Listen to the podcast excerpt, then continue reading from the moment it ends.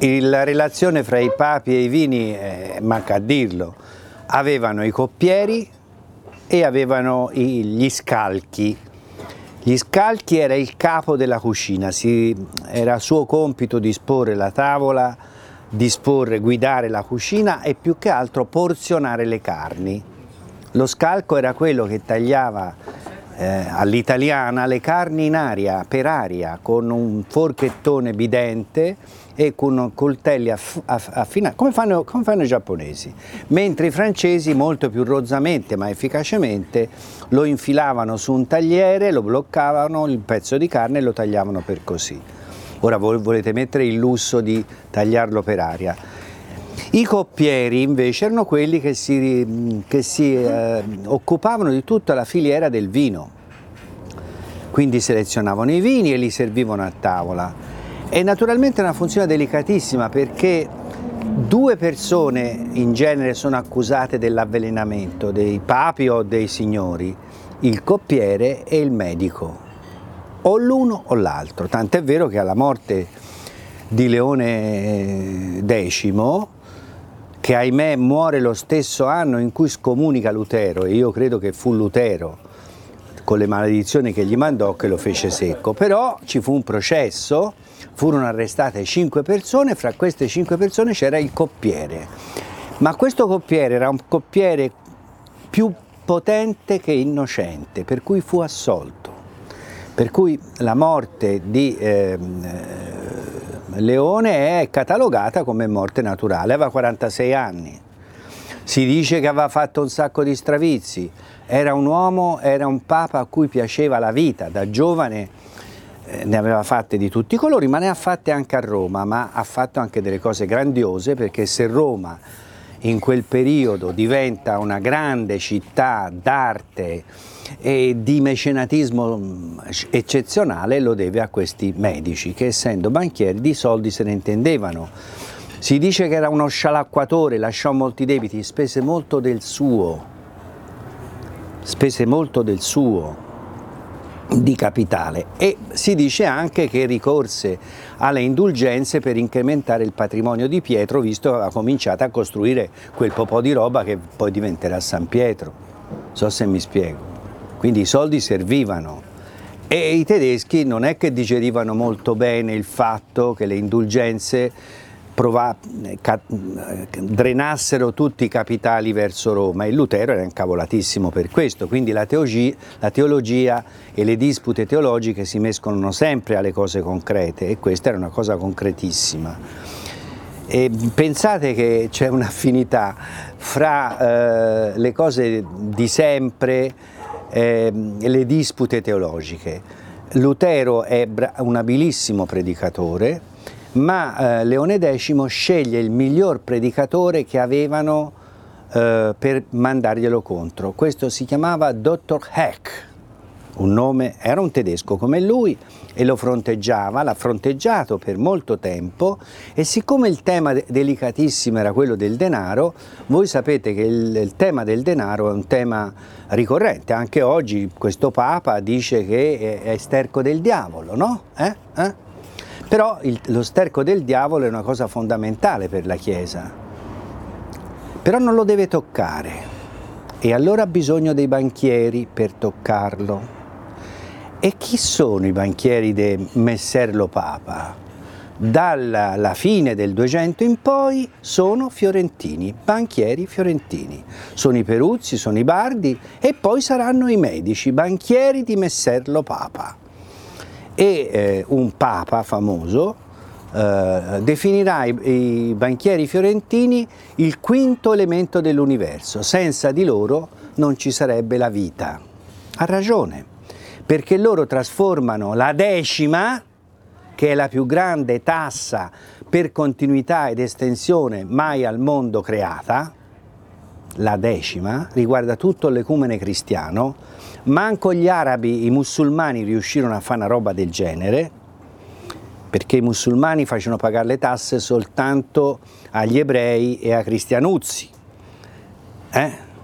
Però avevano un problema, che non c'era continuità ed estensione, mentre nell'ecumene cristiano ovunque arrivava il cristianesimo c'era la decima.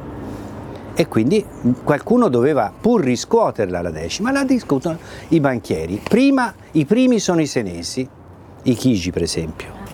Però i senesi, come voi sapete, un, un, anno, un anno nervo, un anno palle, non hanno la dimensione... No, no, dico palle perché lo stemma dei medici sono le palle, no? Ma le palle che cosa evocano? Una capacità, un raggio d'azione gigantesco, avevano 40-50 postazioni commerciali in tutto l'Ecumene, dal Mediterraneo fino alla Francia, arrivavano fino ai punti della Germania, prima che poi arrivassero i Fugger, eh, i medici eh, e i banchieri fiorentini fanno la grande, poi ci saranno. A metterglielo nel sedere furono soltanto gli inglesi, come vi ricordate, con i prestiti famosi che a metà del Trecento portarono al fallimento dei Bardi, dei Peruzzi, davanti al quale tutti dissero Firenze è fottuta. Invece Firenze ha sette vite, rinasce sempre, rinasce sempre. E quindi quando morì eh, eh, Leone X, fu fatto il processo a questo coppiere e a altri quattro che avevano partecipato. A... Ma questo non era il primo attentato alla morte di lui. Quattro anni prima fu fatto un complotto per far fuori il Papa dei Medici. Perché? Perché il Papa dei Medici aveva fatto, Leone X aveva fatto uno, un'operazione gigantesca per diventare Papa. Quale operazione? La rottamazione, come Renzi.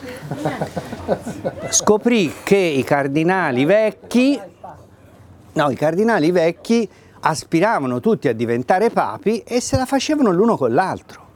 Quando scoprì questo fatto, coalizzò quelli più giovani, con 30 voti si fece eleggere Papa, perché quegli altri aspiravano tutti a diventare Papa, quindi avevano fatto le loro congreghe, si votavano l'uno con l'altro e non si usciva a venire fuori col Papa. Lui coalizza quelli più giovani e si fa eleggere Papa. Poi per ricompensare, sapete cosa farà? E per mettere un'ipoteca sul Papa futuro, lui nominerà 30 giovani cardinali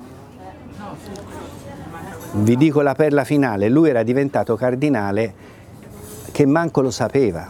Il suo babbo, Lorenzo il Magnifico, l'aveva fatto diventare cardinale a un'età inferiore a quella prevista, 16 anni. Lui a 13 anni era già cardinale, ma siccome non sapevano quanti anni aveva perché la registrazione era venuta male, di fatto questo è cardinale fin da bambino.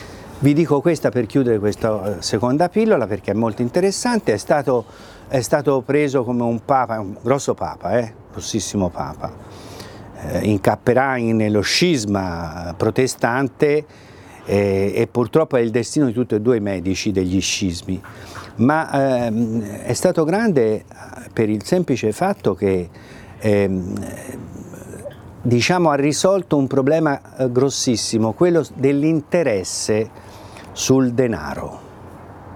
Cioè il denaro non è lo sterco, essendo figlio di un banchiere, di una famiglia di banchieri, come poteva pensare che il denaro era sterco? Però lo maneggiavano gli ebrei e l'interesse ad usura degli ebrei era molto alto. Ma a maneggiarlo erano anche francescani, signori. Sì, i più grandi maneggiatori di denaro erano i miti e i poveri francescani, perché avevano creato i monti di pietà che si erano diffusi in tutta l'Italia centrale e in Toscana in modo particolare. Che cosa facevano i, monti di pietà? Niente, sono gli incipit della banca. Si porta, eh, chi è in difficoltà porta eh, un, un, gioiello, una cosa e gli viene dato del, della moneta spendibile. Ma qual era l'inconveniente? Che se non c'era un frutto, un usufrutto, quei eh, monti di pietà si inaridivano e si spegnevano, sicché si cominciò a discutere se era lecito introdurre un tasso equo del 3 o del 5%. Tutta la discussione teologica sul 3 o il 4% fu risolta da Leone che disse ci vuole un giusto interesse non può essere quello degli ebrei, non può essere niente, deve essere un giusto interesse. Naturalmente queste, la faccenda del denaro era così complessa nel mondo cristiano, come sapete, che fu la causa della ribellione dei tedeschi e della ribellione di Lutero che eh, appunto contro l'indulgenza si scagliava perché? Perché il paradiso non si può conquistare col denaro e la cosa come voi capite ha un senso, no? no? Ma allora come si conquista eh, il paradiso? È, il, è, sotto il segno di Dio, è un mistero, mm, un mistero. Dice, ma allora come si fa a sapere se siamo nella retta via? Se hai successo nella vita, dirà Lutero, se funziona bene, diranno i calvinisti, e tu fai soldi perché sei banchiere, quello è il segno che Dio è con te.